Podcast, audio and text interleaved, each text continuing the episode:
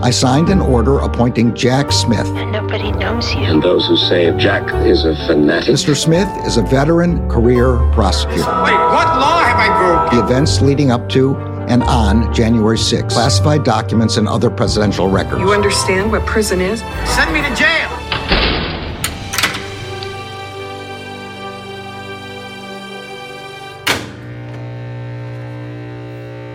Hey, everybody, welcome to episode 62.5 of the Jack podcast, uh, the podcast about all things special counsel. This is an emergency episode because we have the immunity ruling. I'm Allison Gill. And I'm Andy McCabe.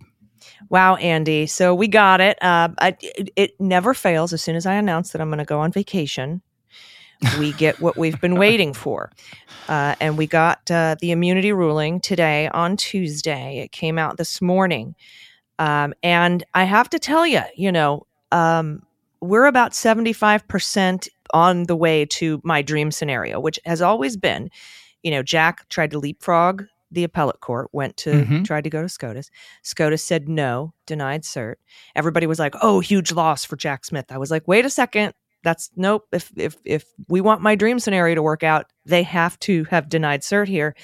Then we get uh, a ruling from the appellate court. They uh, issue a, a quick mandate, which allows the proceedings to continue unless the Supreme Court intervenes. Uh, and and that's where we are now. We just have to wait until Monday to see if the rest of my dream comes true. You are like at the goal line for a dream. That's pretty good. That's you got far down this uh, dream track.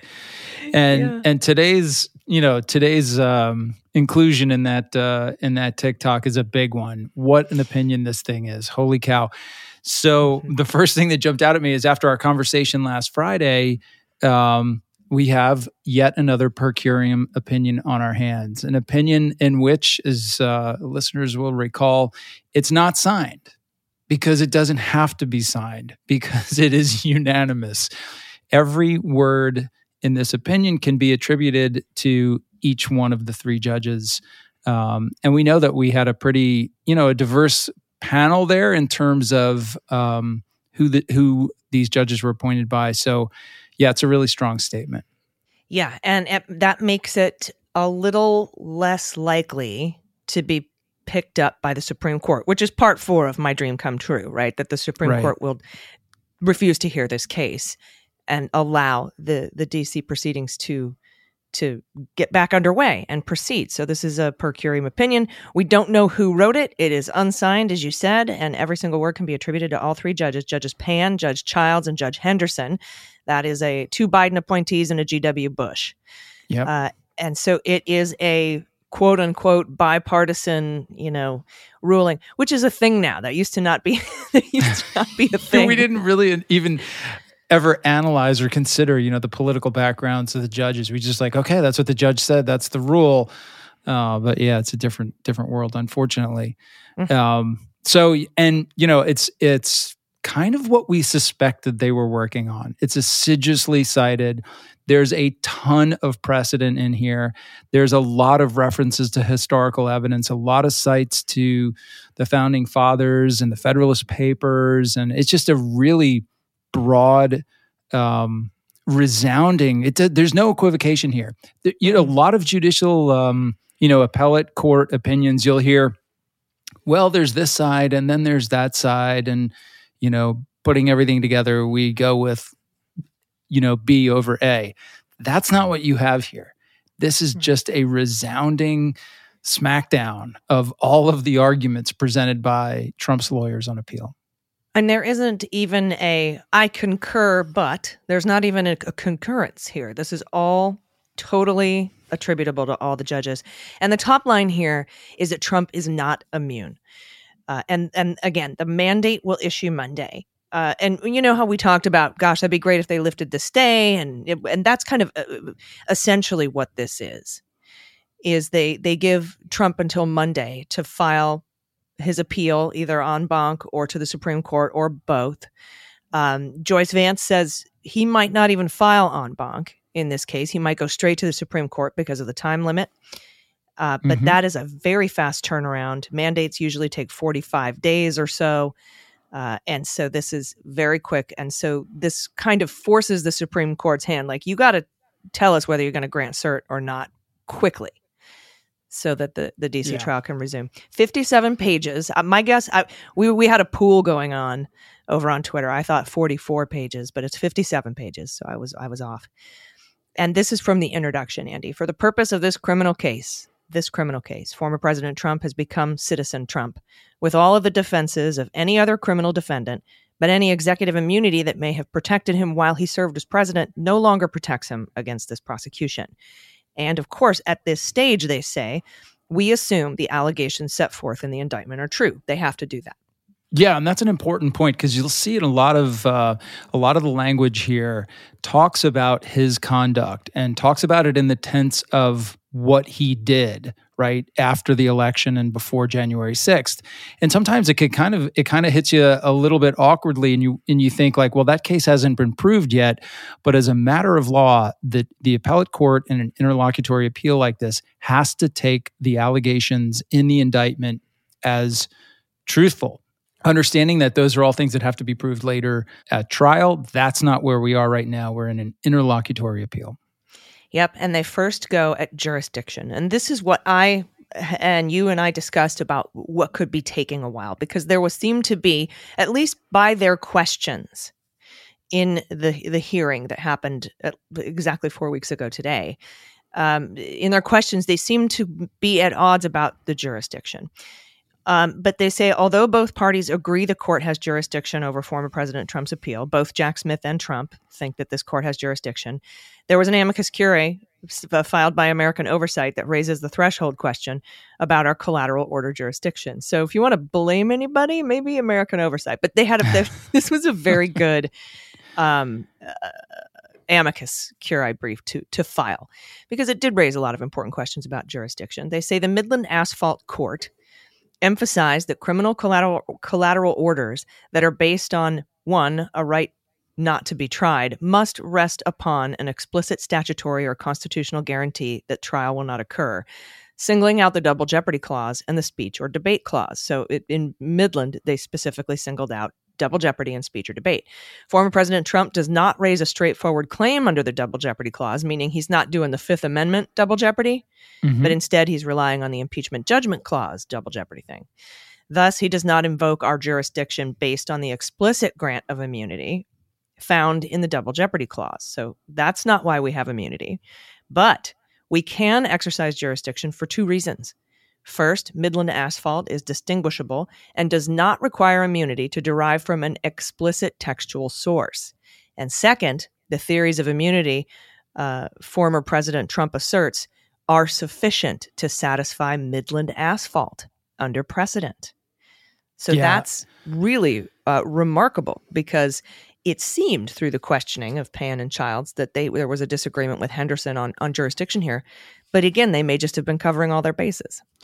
You know, this is about as clean a way as we could have possibly hoped for them to resolve this apparent variance on jurist on the jurisdiction issue because during the during the oral arguments it seemed like they were kind of in two different places they both tried to kind of lure DOJ into arguing for no jurisdiction, and DOJ kind of pointedly turned that opportunity down, saying they were more concerned with the uh, fair administration of justice and wanted to have the issue heard. So we were both kind of wondering, like, how are the three of them going to get together on this jurisdiction issue? If they're split at all, it undermines the strength of the opinion and maybe raises the the possibility of a Supreme Court review.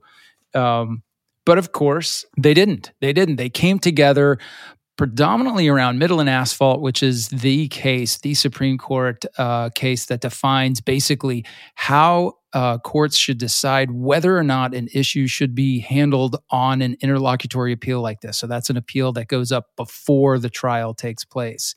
And essentially, Midland has three different factors. The first two were not uh, at issue, but the third factor is to be considered whether or not the issue is unreviewable on appeal.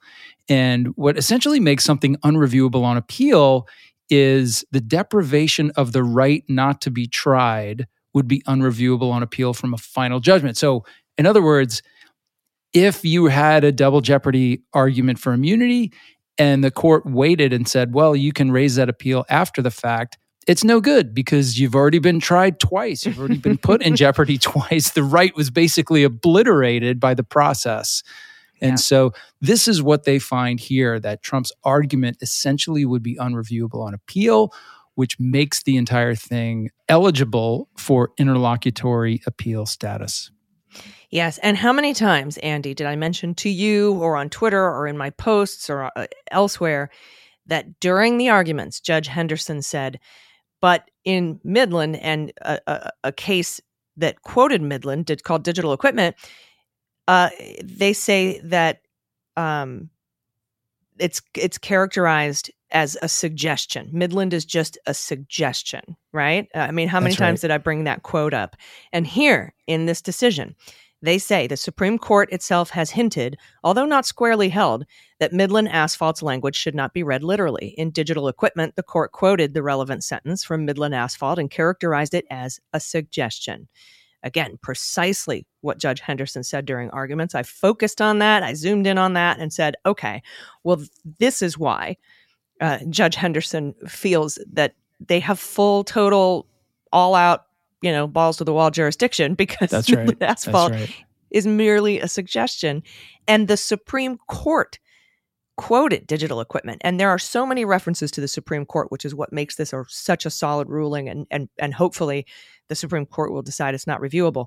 Now, both, they go on to say, both of former President Trump's arguments are at least analogous enough to the speech or debate clause or the double jeopardy clause to fit within our precedent, meaning these arguments, both of both of these arguments, are close enough.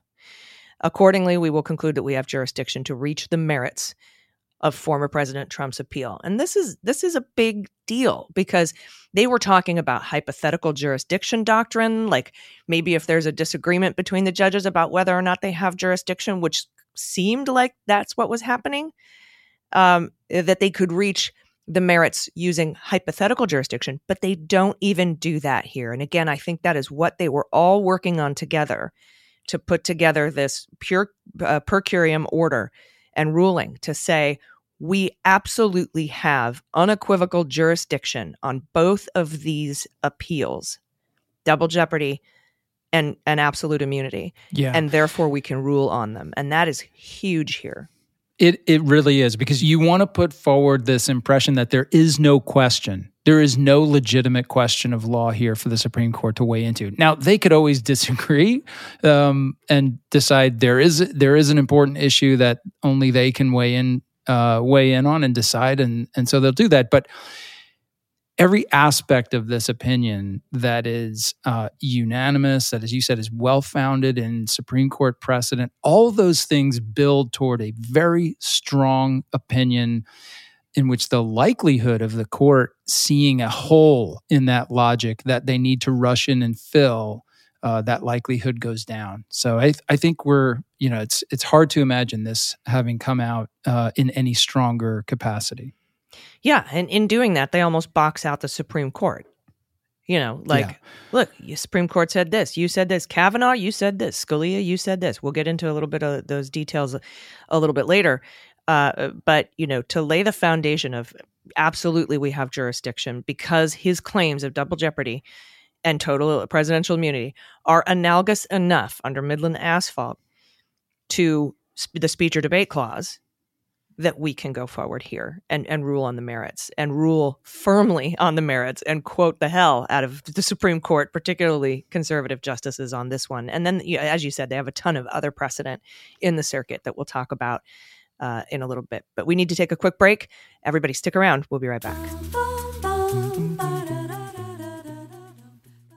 Hi, this is Jon Cryer, and I am hosting a new seven part true crime podcast called Lawyers, Guns, and Money that'll challenge everything you think you know about U.S. covert operations and presidential misconduct.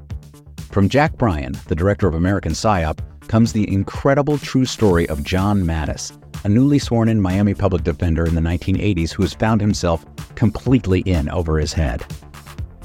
I step off the plane, and there is a van with a couple guys with Uzis. And one of them in broken English said, Welcome to Bogota, John. Mattes's first felony defendant has been arrested for having a machine gun, and tells Mattis a dangerous secret. He was shipping arms into Central America on behalf of the CIA. As a first time lawyer, I want to act like I know what I'm doing. But with the help of a Colombian drug smuggler, how much money the CIA raised by hitting up drug dealers? A lot of money, millions of dollars. An Alabama mercenary. They were prepared to die to the last man. I saw this in them. I saw the fire in their eyes. And they made me their war chief. And a newly elected senator, John Kerry. We are looking at allegations of drug running, gun smuggling, conspiracy to commit murder, and murder itself. He'll fight to free his client. The judge said, Show me in a courtroom how we were at war. Expose an illegal war being run by the White House. I mean, I wanted him involved, but I didn't want to be on record as doing it. And somehow stay alive in the process. I just escaped a kidnapping by the CIA in Costa Rica. This is Lawyers, Guns, and Money. So you have a man in an Armani suit standing on the bow of a boat with a rocket launcher and says, If I lose sight of you, I will launch. You will be vaporized. Available everywhere starting October 29th, or get it ad free and early starting October 22nd at lawyersgunsandmoney.supercast.com. There you'll find bonus episodes along with exclusive content. Subscribe now.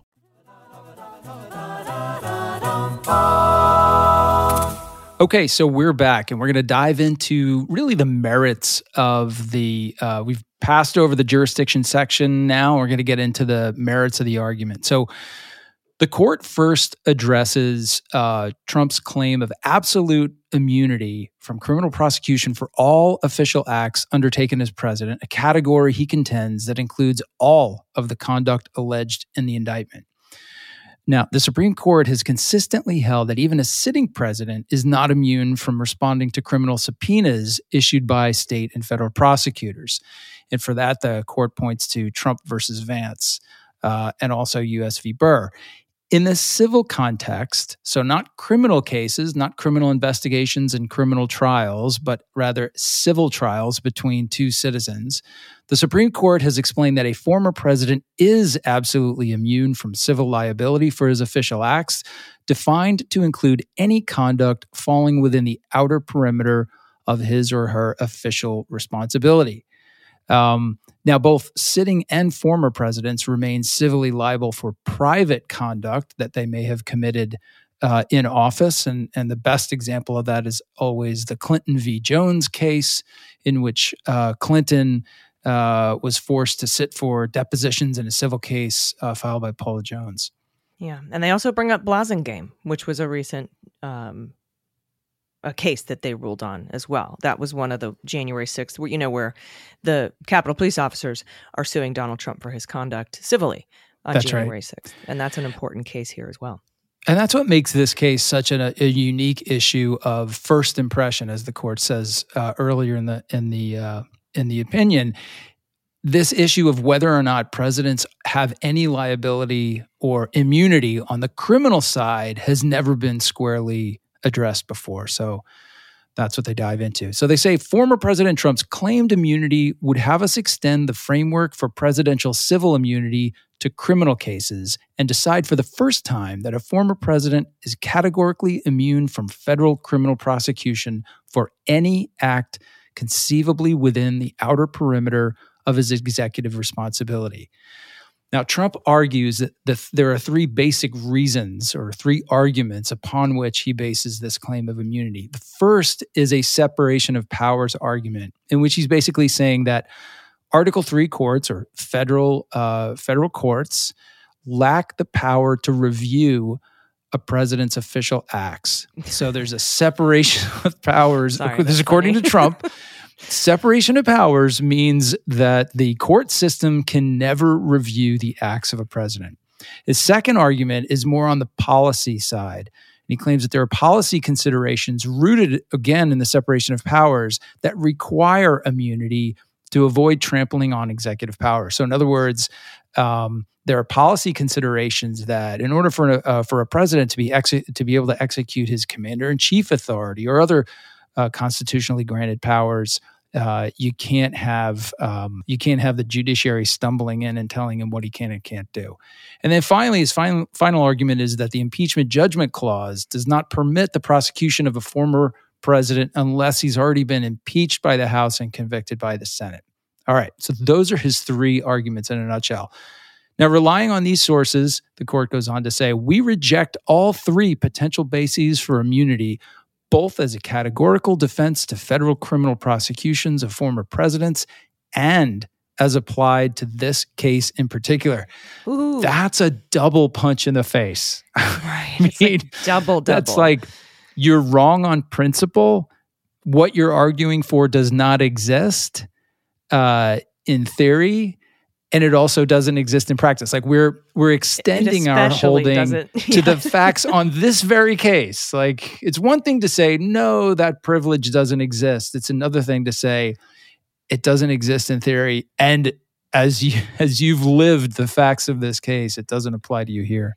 Yeah, and Judge Luttig brought that up in his in his amicus brief. Judge Luttig uh, et al. The other um, twenty three or so um, officials, uh, you know, basically saying, uh, particularly here where you tried to stop the transfer of power, right? Especially here, you can't be immune, uh, and so it's just immu- no immunity stacked upon no immunity. So that's right.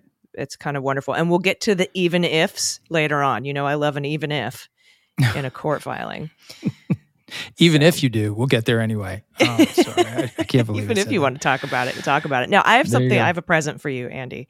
Okay. Because they talk about the separation of, of powers doctrine here, and Trump's Yes. argument that all Article Three courts lack the power to review the president's official acts. Quote, it Yes. is settled law that the separation of powers doctrine does not bar every exercise of jurisdiction over the president of the United States. Look at Fitzgerald. Look at Nixon. Mm-hmm. He relies on Marbury's oft quoted statement. Remember, because he kept repeating this, John Sauer, over and over again. Yes, I remember because it annoyed me so annoyed much every the time. hell out of you. You were like, "Can I just say?" So his oft-quoted statement that the president's official acts can never quote be examinable by the courts unquote. And here we go, Andy. Former President Trump misreads Marbury and its progeny. Mhm. Properly understood, the separation of powers doctrine may immunize lawful discretionary acts, but does not bar the federal criminal prosecution of a former president for every official act. There you go, Andy. So now they are saying that you can you are you can be criminally prosecuted for official acts, not just stuff outside the perimeter of your stuff, right? And you know what? Of course you can. Of course you can. It's absurd. It, it's an absurd thing to assert. Um, and then to try to cloak it in a misreading of Marbury is, I think, offensive to a lot of uh, to a lot of lawyers and people who um, who read these opinions. I mean, you know, the court here goes deep into um, Justice, of course, uh, John Marshall, who wrote the opinion in Marbury. Um, he, in that opinion, makes a distinction between discretionary or political decisions and acts of a president and what he calls ministerial acts of a president. Um, discretionary being not reviewable and ministerial being reviewable. And it's important to know like ministerial makes it sound like, oh, he's putting on a fancy hat and waving a, you know, waving a scepter over somebody. That's not what it means. Ministerial means these are the actions that a president must take because Congress has signed, has passed a law that imposes upon the president a duty to act under, under some circumstances. Yeah, a perfect example is is the vice president's role on January 6th. Exactly. So that these are duties that are imposed upon uh, officers of the government and to include the president. And when they fail to act in concert with that, when they fail to live up to those obligations, that action or inaction is reviewable by courts. And and why wouldn't it be? It's a viola- It's the most fundamental violation of law. Right. So like if if Vice President Pence or a future Vice President JD Vance wants to throw out electoral votes on January 6th, that is against the law. yeah, exactly, exactly. Uh, so, yeah, I, I, I was so glad that they addressed this directly because the the um, it really kind of set the record straight. Um, so they so they go on to say that the cases following Marbury confirm that we may review a president's actions when he is bound by the law, including by federal criminal statutes. Uh, the Supreme Court exercised its cognizance over presidential action to dramatic effect in 1952 when it held that President Harry Truman's executive order seizing control of most of the country's steel mills exceeded his constitutional and statutory authority and was therefore invalid. It's like the perfect example of the courts constraining a president's ability to act constraining it in a way that's consistent with the law. Uh, further, the Supreme Court has repeatedly affirmed the judiciary's power to direct appropriate process to the president himself. The separation of powers doctrine, as expounded in Marbury and its progeny, necessarily permits the judiciary to oversee the federal criminal prosecution of a former president for his official acts because the fact of the prosecution means that the former president has allegedly acted in defiance of Congress's law, right? It's just what we were talking about a minute ago.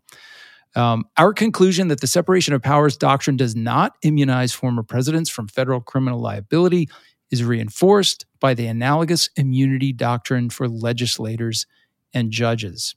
Yeah, remember all those arguments about how uh, you know we do this with judges, we do this with legislators, we should Correct. do it with you. Yeah, and I thought that that was uh, really good that they covered that as well. Um, so they go on and talk a little bit about Article Three. They say they conclude Article Three courts may hear challenges or charges alleged in the indictment under the separation of powers doctrine, as explained in Marbury. So your argument that Marbury uh, immunizes you, it does the opposite, basically. it does. It, It puts you right in the grease. You're in Yeah. there. and, and it's Mar- Marbury and its progeny, and applied in the analogous context of legislative and judicial immunity. Former President Trump lacked any lawful discretionary authority to defy federal criminal law, and he is answerable in a court for his conduct.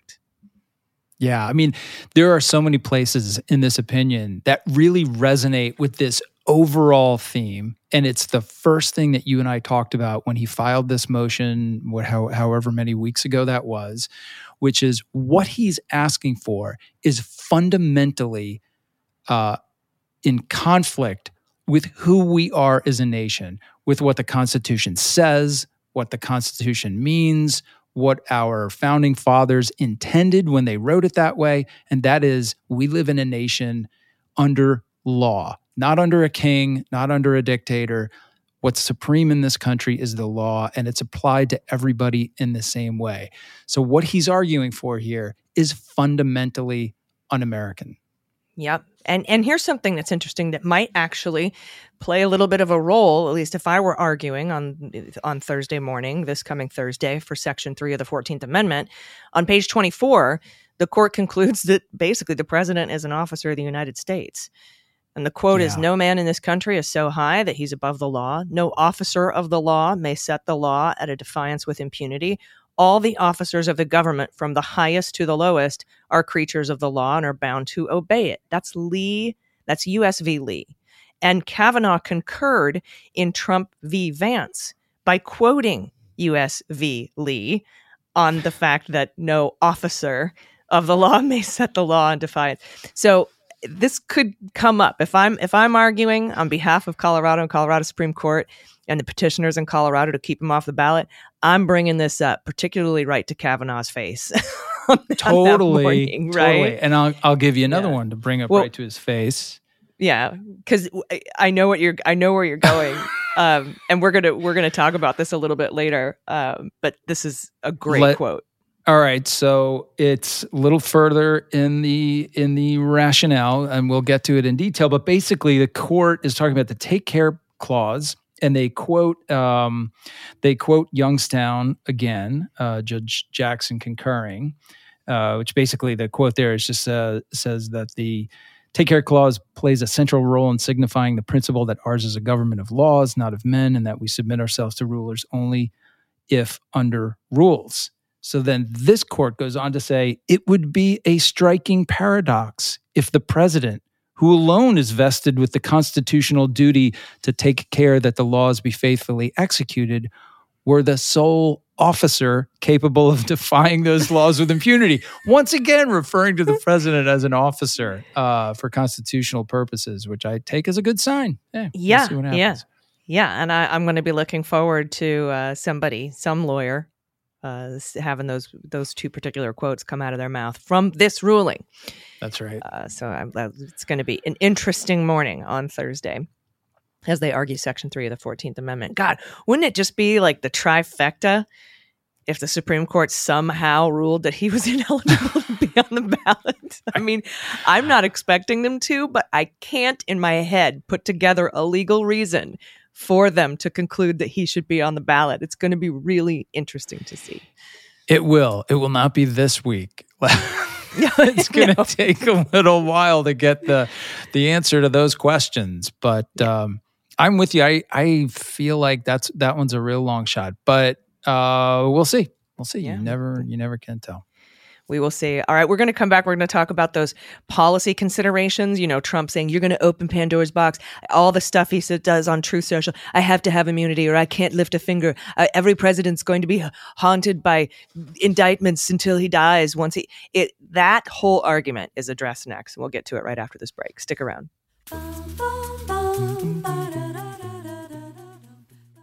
Hi, this is Jon Cryer, and I am hosting a new seven part true crime podcast called Lawyers, Guns, and Money that'll challenge everything you think you know about U.S. covert operations and presidential misconduct.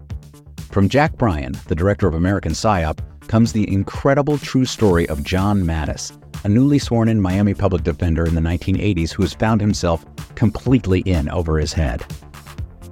I step off the plane, and there is a van with a couple guys with Uzis.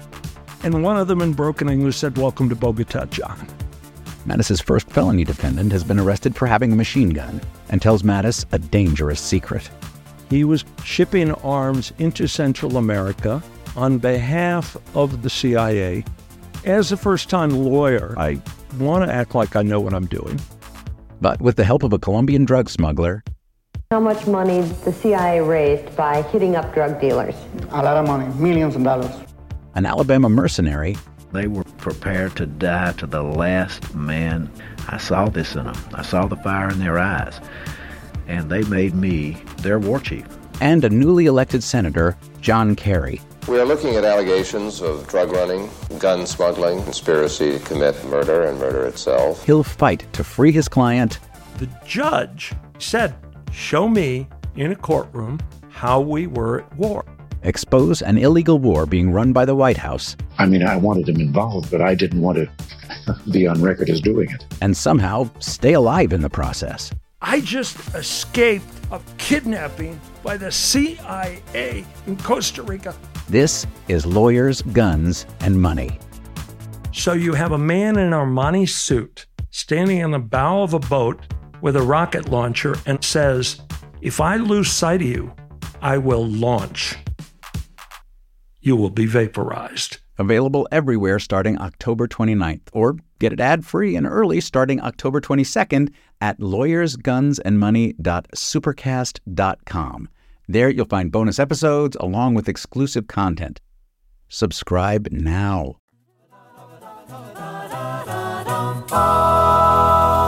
All right, welcome back. Let's talk about the section on functional policy considerations. They say even though it is proper under Marbury and its progeny for an Article 3 court to hear criminal charges brought against a former president, we necessarily must weigh concerns of public policy, especially as illuminated by our history and the structure of our government, including our constitutional heritage and structure.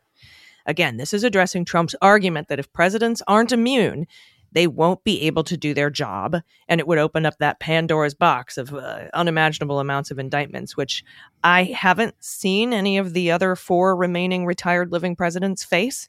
Uh, but that's his thing. His whole thing on Truth Social. His his new uh, his new motto is "Save Immunity," uh, and that's what he put out today on Truth Social, which is also under federal criminal investigation for money laundering. Um, but the court says we note at the outset that our analysis is specific to this case before us. in which a former president has been indicted on federal criminal charges arising from his alleged conspiracy to overturn federal election results and unlawfully overstay his presidential term.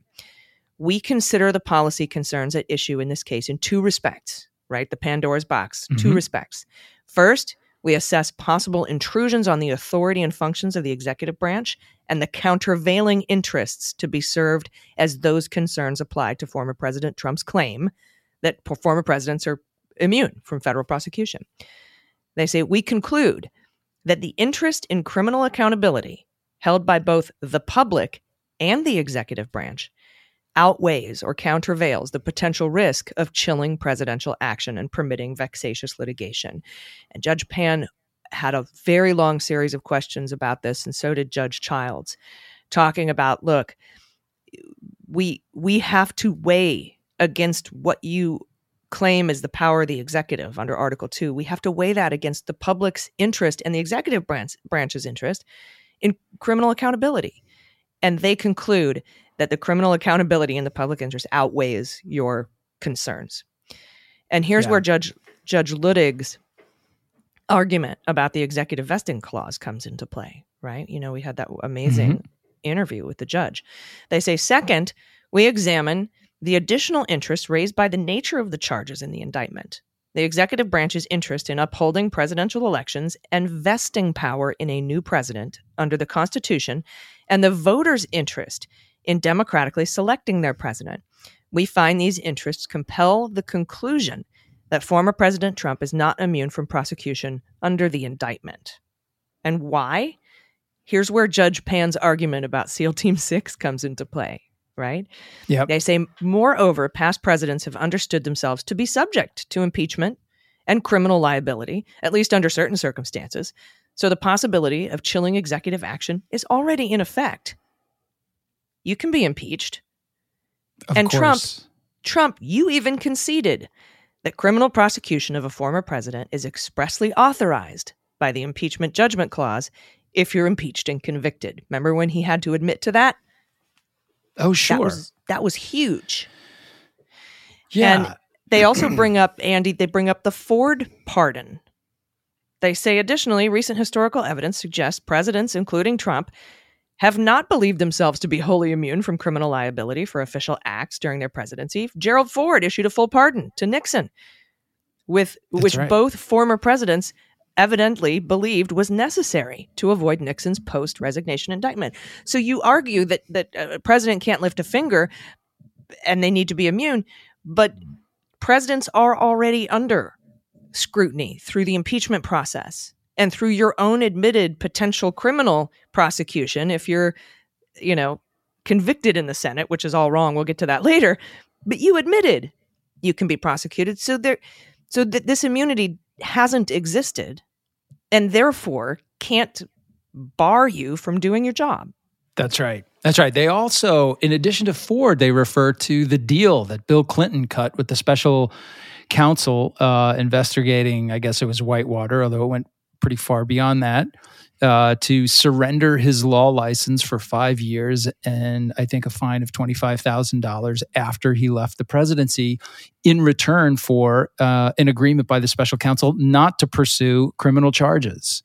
Mm-hmm. Um, so, look, there's multiple examples right there of presidents who were fully cognizant of the fact they could be facing uh, criminal culpability for acts that they had uh, engaged in while president. So, this idea that, you know, striking down Trump's request for immunity will somehow unleash, you know, as you say, open the Pandora's box of now every president to follow will never be able to do anything, will never be able to make a, a strong or bold or quick decision while in office because they'll be so afraid of of criminal prosecution after they leave is just ridiculous and I would I would argue, and I feel like there's um, I can't find the exact quote right now, but there are references to this in the opinion.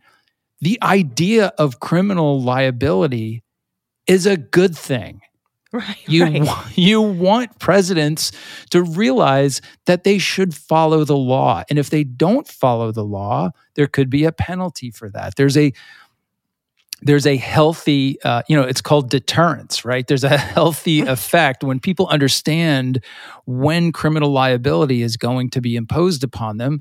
They they you know mediate uh, and regulate their conduct uh, to make sure that they don't violate the law, which is at the end of the day not a bad thing. Yeah, and if and if those arguments weren't enough to bury Trump's, you know, argument even further down in the ground, they actually addressed the fact that Trump's lawyers argued against impeachment because he could be indicted. They brought that up. They said it's in the congressional record. I was so glad they brought it up in the hearing. Yeah.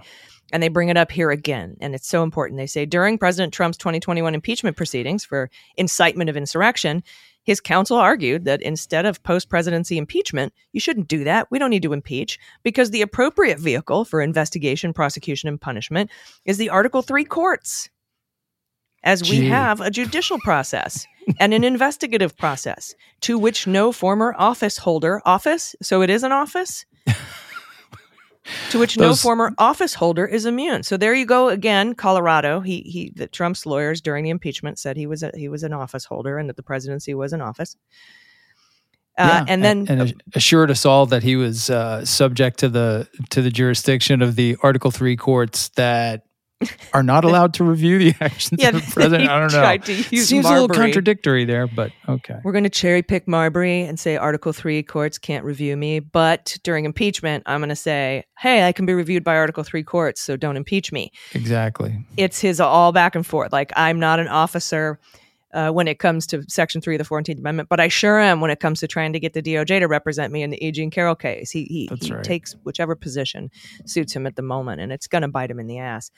And then, of course, they bring up the take care clause too. That's another. That's the final thing that just buries his argument totally. His argument that uh, presidents have to be immune or they can't do their job.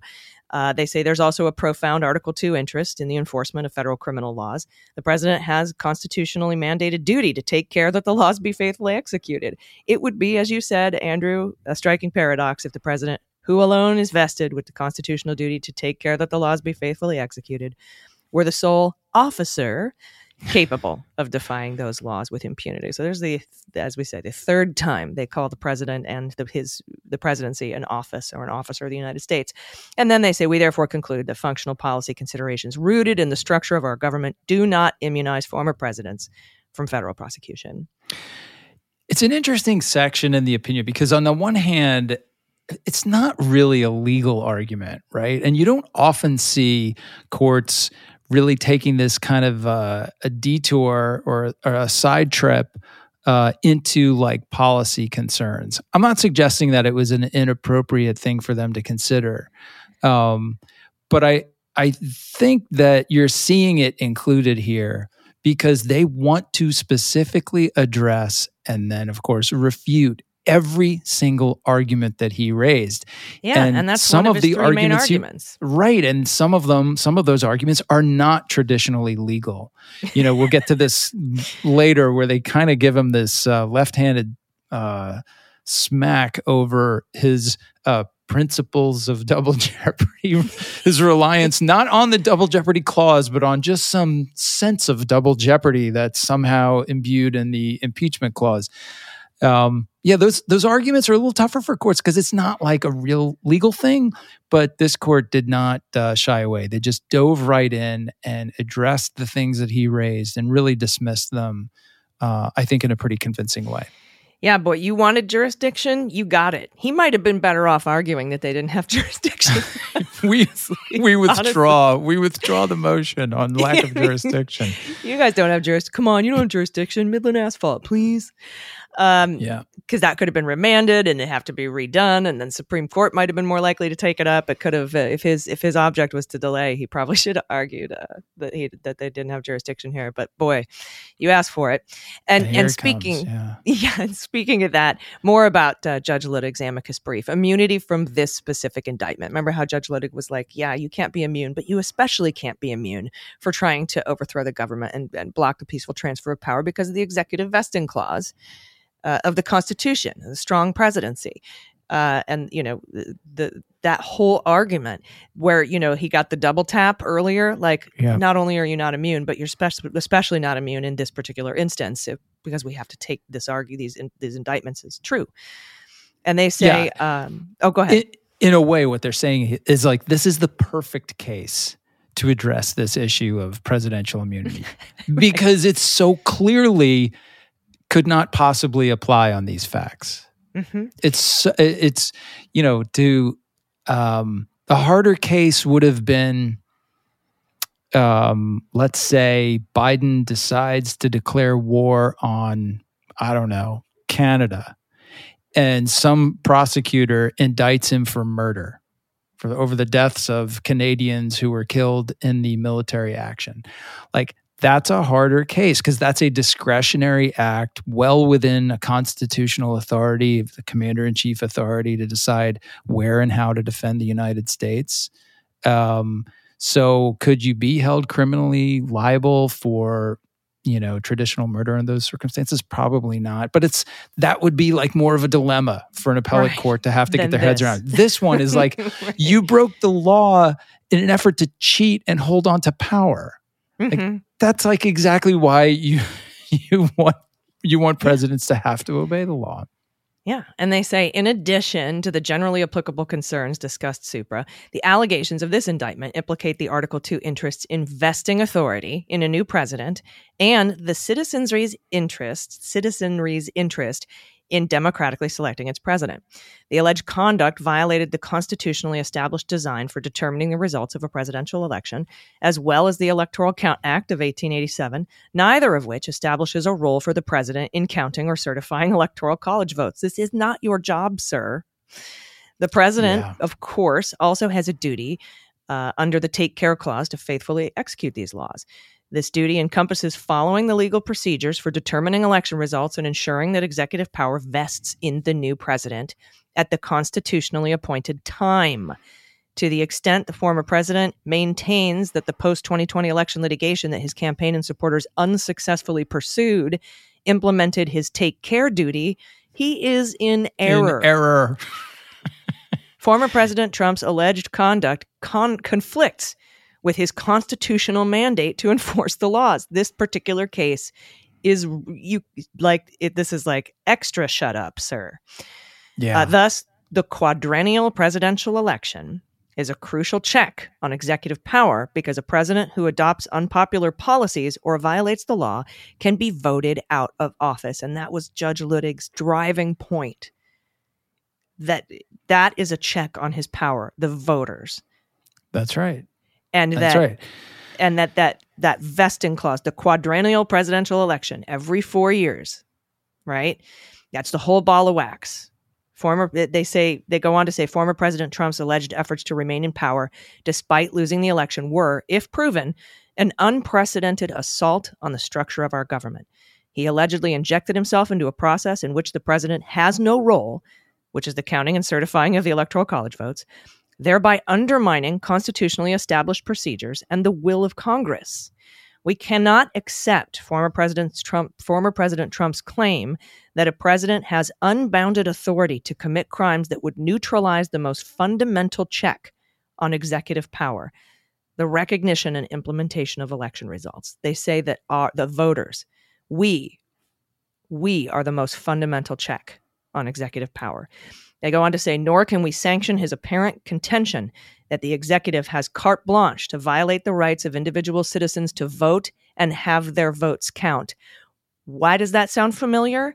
Title 18 Code, uh, U.S. Code Section 241, the conspiracy against rights.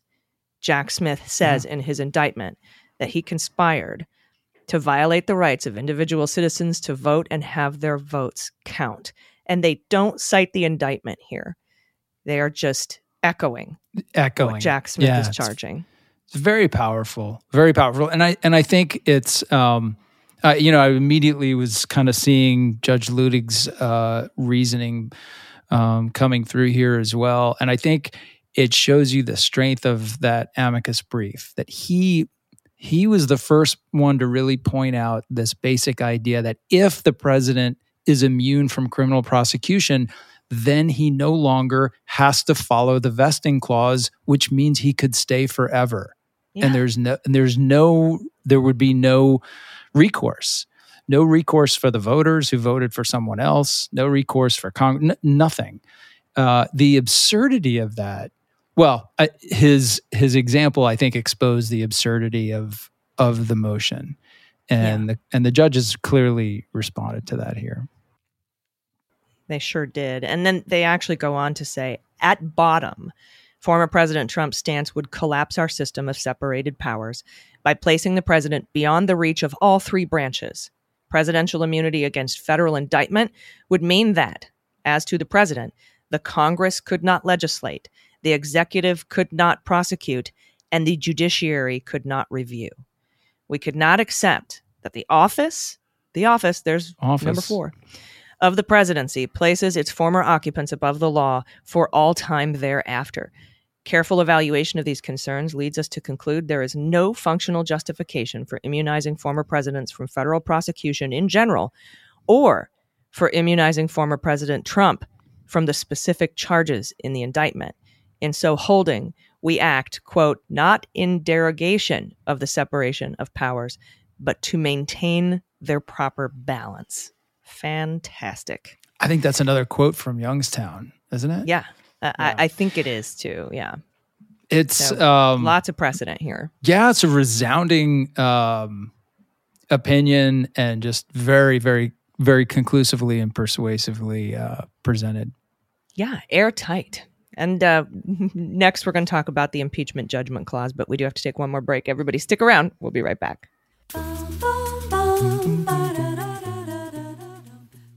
Hi, this is Jon Cryer, and I am hosting a new seven part true crime podcast called Lawyers, Guns, and Money that'll challenge everything you think you know about U.S. covert operations and presidential misconduct. From Jack Bryan, the director of American PSYOP, comes the incredible true story of John Mattes, a newly sworn in Miami public defender in the 1980s who has found himself completely in over his head. I step off the plane, and there is a van with a couple guys with Uzis. And one of them in broken English said, Welcome to Bogota, John. Mattes's first felony defendant has been arrested for having a machine gun and tells Mattes a dangerous secret. He was shipping arms into Central America on behalf of the CIA. As a first time lawyer, I want to act like I know what I'm doing. But with the help of a Colombian drug smuggler, how much money the CIA raised by hitting up drug dealers? A lot of money, millions of dollars. An Alabama mercenary. They were prepared to die to the last man. I saw this in them. I saw the fire in their eyes. And they made me their war chief. And a newly elected senator, John Kerry. We are looking at allegations of drug running, gun smuggling, conspiracy to commit murder, and murder itself. He'll fight to free his client. The judge said show me in a courtroom how we were at war. Expose an illegal war being run by the White House. I mean, I wanted him involved, but I didn't want to be on record as doing it. And somehow stay alive in the process. I just escaped a kidnapping by the CIA in Costa Rica. This is Lawyers, Guns, and Money. So you have a man in an Armani suit standing in the bow of a boat with a rocket launcher and says, If I lose sight of you, I will launch. You will be vaporized. Available everywhere starting October 29th, or get it ad free and early starting October 22nd at lawyersgunsandmoney.supercast.com. There you'll find bonus episodes along with exclusive content. Subscribe now.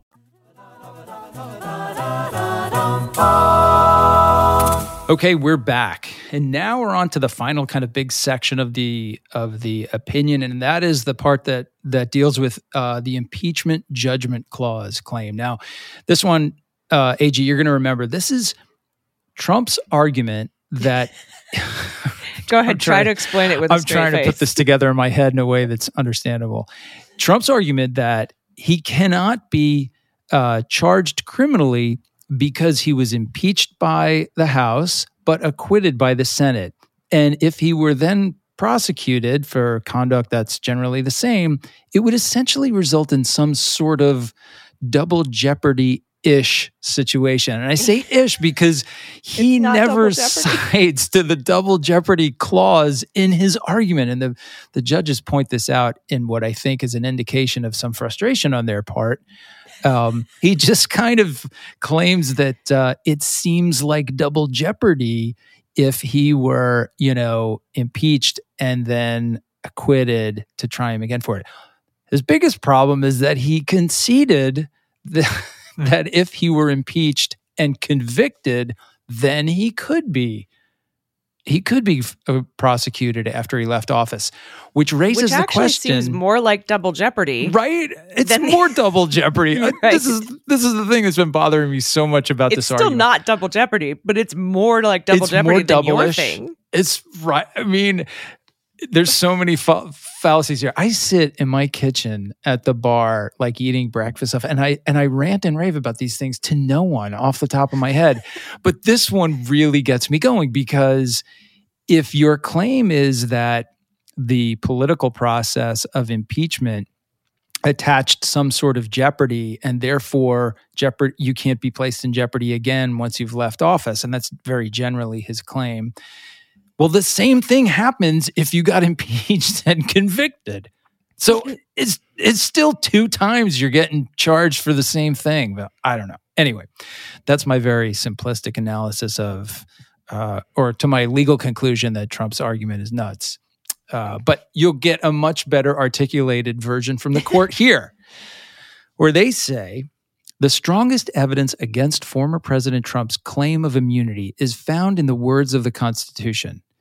The impeachment judgment clause provides that, quote, judgment in cases of impeachment shall not extend further than to removal from office and disqualification to hold and enjoy any office of honor, trust, or profit under the United States but the party convicted shall nevertheless be liable and subject to indictment, trial, judgment, and punishment according to law. I, th- I think my favorite is that, you know, first they tackle the Marbury thing. Like your Marbury defense is so wrong that Marbury actually proves you wrong and says you should be prosecuted.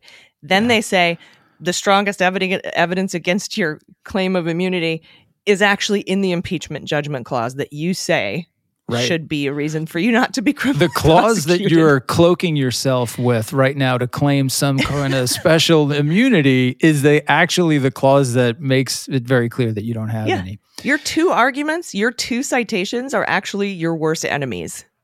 Yes. It's fantastic. Yeah. So so as we've been saying, Trump argued that to be criminally indicted, he must be impeached and convicted first.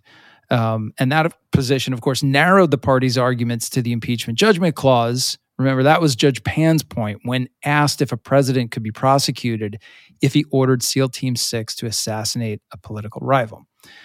Okay, so to begin, former President Trump's reliance on a negative implication is an immediate red flag.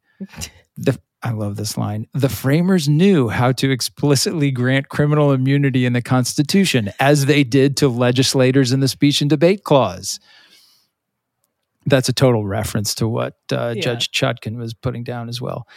Um, the impeachment judgment clause merely states that the party convicted shall nevertheless be subject to criminal prosecution. The text says nothing about non convicted officials. Former President Trump's reading rests on a logical fallacy stating that if the president is convicted, he can be prosecuted, doesn't necessarily mean that if the president is not convicted, he cannot be prosecuted. And I Mhm. mean, how ironic or rich maybe isn't that this is a quote from NLRB versus Noel Canning, uh, Justice Scalia concurring, in, in which he, of course, explains the fallacy of the inverse. Um, yeah, so that's got to hurt a little bit. That's what Judge Chutkan brought up. Remember, she she and and I didn't know that it was a Scalia quote. The fallacy of the inverse, otherwise known as denying the antecedent, the logical fallacy she brought up in her ruling, and they bring it up here again, and it came from Scalia. attributed to Scalia. Mhm. Yeah. Uh, so this leads us to conclude that under the best reading of the impeachment judgment clause, a former president may be criminally prosecuted in federal court without any requirement that he first be impeached and convicted for the same conduct. Yeah. So here they say because the president has no official role in the certification of the Electoral College vote, much of the misconduct alleged in the indictment reasonably can be viewed as that of an office seeker, including allegedly organizing alternative slates of electors and attempting to pressure the vice president and members of Congress to accept those electors in the certification proceeding. It is thus doubtful that, quote, all five types of conduct alleged in the indictment constitute official acts. That quote is, of course, a reference to Trump's motion, which they are p- throwing in there to point out how wrong it is. Um, that was kind of a, another kind of side benefit, I thought, of this opinion is that it really comes out very conclusively um, resolving any question about whether or not the acts in the indictment were official conduct. If they clearly this court does not believe that any of the allegations involve things that would have been within the outer perimeter of presidential responsibilities. Yeah, that's one of my favorite even ifs. You know, uh, e- even if because his argument is you can't. I need immunity for official acts, and the court's like, Right. hang on a second, buddy. First of all, you don't get immunity, but even if you did, this was not an official act. You have no role. That's right. The executive has no role in in in uh, certification of the electoral college vote. So no no no no no. Th- that's their the great even if. And even if regular double double jeopardy somehow applied, the, the court says under precedent interpreting the double jeopardy clause, former President Trump's impeachment acquittal does not bar his subsequent criminal prosecution for two reasons. One, an impeachment does not result in criminal punishments. And two, the indictment doesn't charge the same offense as the single count in the impeachment resolution. There was one count in the impeachment. So even if you had Fifth Amendment double jeopardy or somehow double jeopardy if you were convicted by the Senate in an impeachment, it, it- first of all, it's not impeachment's not criminal. But even if let's pretend it was, this does not charge the same offense. That's right. That's right. And they go through the very mechanical application of the standard there. Um, if the bottom line is, if at least, if every charge in the indictment contains at least one element of proof that is not included in the charge, the single charge that he faced in the impeachment, then the charges are not the same. And so it, he fails on both of those counts, right? Yeah, so that's like an extra. That's like the fourth layer of even if, like even if inception. Yes. Then then they go on to talk about Blockburger. So the court goes on to say even if we assume that an impeachment trial is criminal under the je- double jeopardy clause, the crimes alleged in the indictment differ from the offense for which President Trump was impeached. Now, determining whether two charges are the same for double jeopardy purposes, courts apply what's known as the same elements test. It's also known as the Blockburger test. Um, not Smashburger, but Blockburger. Okay. Under the Blockburger test, none of the four offenses alleged in the indictment is the same as the sole offense charged in the article of impeachment. The indicted criminal counts include conspiracy to defraud the United States under 18 USC section 371, conspiracy to obstruct and obstructing an official proceeding under 18 USC sections 1512C2 and section K, and conspiracy to deprive one or more individuals of the right to vote under 18 USC section 241. By contrast, the article of impeachment charged former President Trump with, wait for it, incitement of insurrection. so what does that bring us back to, AG? Where, where, what uh, familiar uh, thing are we both thinking right now? Uh, how many times we've talked about the fact that uh, Jack Smith did not charge incitement of an insurrection uh, in his indictment. And again, brilliant. I doubt it would have made a difference in the immunity argument, but now it's something that doesn't even have to be argued because as we go to the fifth level of even if, you know, we can say double jeopardy wouldn't apply here anyway because you weren't charged by Jack Smith with incitement of an insurrection Yes. which is what the impeachment It's- was about. it really has to make you wonder though right i mean when we've been kind of defending his decision not to include incitement in the in the indictment. And that and that criticism has has kind of blossomed in a way in light of the 14th Amendment argument that's going to go before the Supreme Court, right? Mm-hmm. Boy, if and we talked even- about it as in in respect to the the First Amendment. Uh, Right. You would have to have a First Amendment argument for freedom of speech. And I think those First Amendment concerns are probably the things that were foremost in the minds of the of the special counsel team when deciding not to go near the insurrection charge. They probably think that's there's a third rail there of First Amendment problems. That thing could get hung up, be quite complicated, could give rise to all sorts of Supreme Court eligible appeals. Let's just stay away from it. You wonder, did they go this far down the rabbit hole and think, hmm, he could use some sort of crazy double jeopardy uh, ish argument to claim presidential immunity and not you by Maybe not.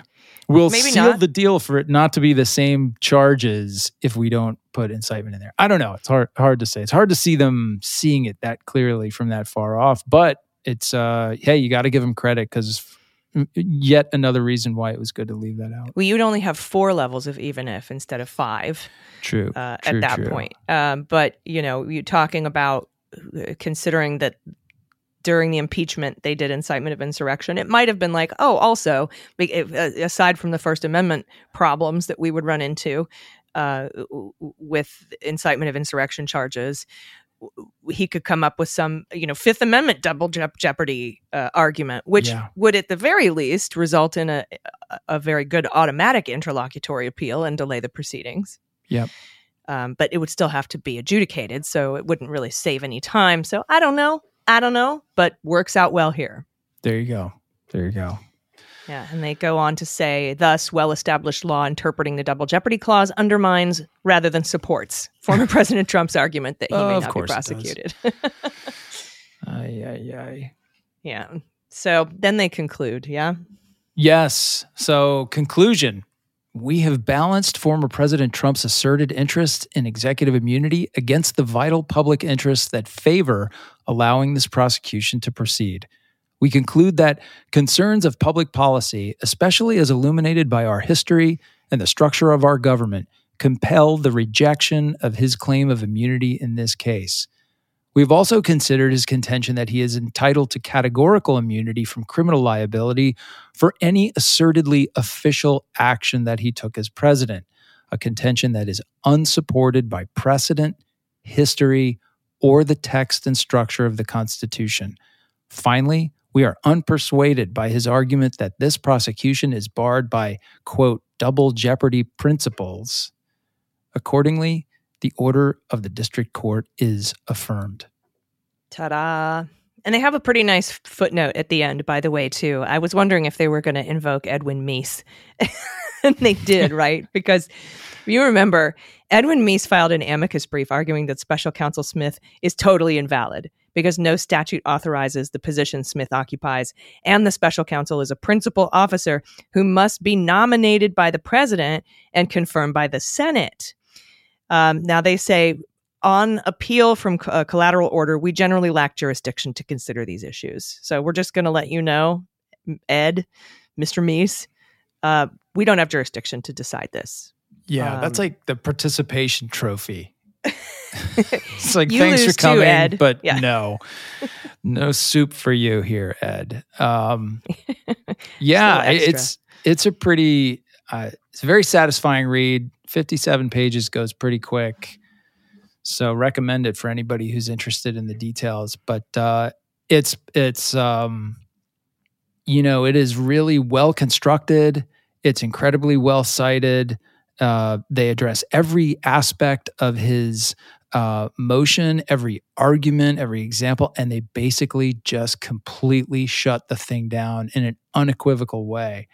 Um, and like we said at the beginning, it's hard to imagine what the Supreme Court justices will look at here and say, wait a second, this is super important and it's undecided or we don't support what the court did here. We we see the law completely differently. Um, and so therefore we want to take this and and take our cut at it. I, I just find that to be uh, hard to imagine happening. Yeah, man, I got to say, uh, this this ruling has it all. Okay. It has uh, total jurisdiction. They invoke Nixon getting a pardon by Ford. Um, they talk about uh, denying the antecedent. I thought that was great. All the even ifs. Uh, the executive vesting clause brought up by Judge Luttig, the fact that the people have the most powerful check on on the presidency and the executive. They brought up the fact that he argued during his impeachment that he could be criminally indicted, so don't impeach me. This has it all. Two enthusiastic thumbs up from me on this ruling. Heck yeah. that's my that's my Siskel and Ebert. Two enthusiastic thumbs up. I feel like I'm just like eating popcorn, staring at the screen. yeah. Who has two thumbs and loves this ruling? That's this right. Girl. That's yeah, right. totally. It's uh it's Very good. it's it's a good one. You know, uh we were getting a little panicky waiting for it, but uh it was worth it when it arrived. It's on a hot uh scheduling timeline right now, which I think is good. Um and we'll Fingers see. We'll see what crossed they don't grant cert. Fingers crossed they Yeah, do now not that- grant cert. That's not going to happen quickly, right? Because he gets to decide whether or not to file his appeal by Monday. Then Jack Smith will get an opportunity to respond. Then Trump will get an opportunity to respond to Jack Smith's submission. Then the court is going to take some time to decide whether or not they're going to grant cert. I mean, I But the mandate goes in effect Monday. Steve Vladeck, I checked his feed. yeah, The, the the DC proceedings will start going until SCOTUS intervenes, until and if what, and that starts on Yeah. Monday yeah. because that's when the mandate So- goes into effect. So whoop whoop. So we'll see. We'll see. Could be back on track, and uh, keep your fingers crossed. Yeah, and and we do should we should consider the alternative. If SCOTUS grants cert, this whole thing goes on pause again, and we have Yes, to it wait for them to rule, and we would get that ruling in June, and that, my friends, would push this possibly past the election. Yeah, So we have to consider that. exactly. All right. Thank you very much. This has been an emergency episode of Jack, the podcast of all things special counsel. Do you have any final thoughts before we get out of here?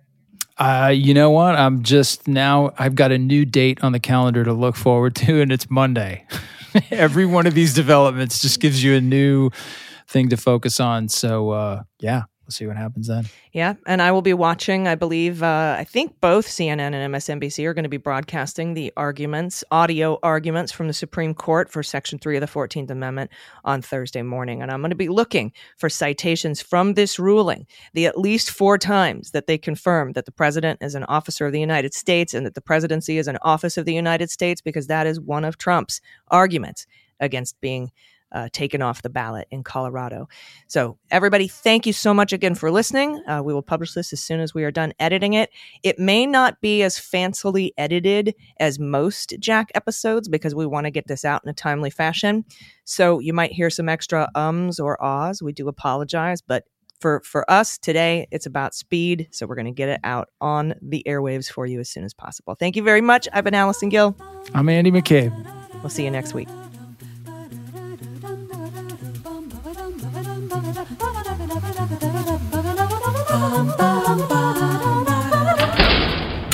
MSW Media.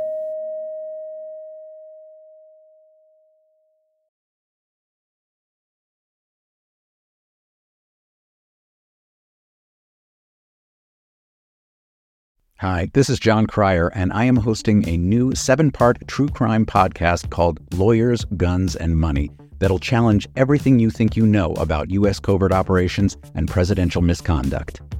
From Jack Bryan, the director of American PSYOP, comes the incredible true story of John Mattes, a newly sworn in Miami public defender in the 1980s who has found himself completely in over his head. I step off the plane, and there is a van with a couple guys with Uzis. And one of them in broken English said, Welcome to Bogota, John. Mattes's first felony defendant has been arrested for having a machine gun and tells Mattes a dangerous secret. He was shipping arms into Central America on behalf of the CIA. As a first time lawyer, I want to act like I know what I'm doing. But with the help of a Colombian drug smuggler, How much money the CIA raised by hitting up drug dealers? A lot of money, millions of dollars. an Alabama mercenary, They were prepared to die to the last man. I saw this in them. I saw the fire in their eyes. And they made me their war chief. and a newly elected Senator, John Kerry. We are looking at allegations of drug running, gun smuggling, conspiracy to commit murder and murder itself. He'll fight to free his client. The judge said, Show me in a courtroom how we were at war. Expose an illegal war being run by the White House. I mean, I wanted him involved, but I didn't want to be on record as doing it. And somehow stay alive in the process. I just escaped a kidnapping by the CIA in Costa Rica. This is Lawyers, Guns, and Money. So you have a man in an Armani suit standing in the bow of a boat with a rocket launcher and says, If I lose sight of you, I will launch. You will be vaporized. Available everywhere starting October 29th, or get it ad free and early starting October 22nd at lawyersgunsandmoney.supercast.com. There you'll find bonus episodes along with exclusive content. Subscribe now.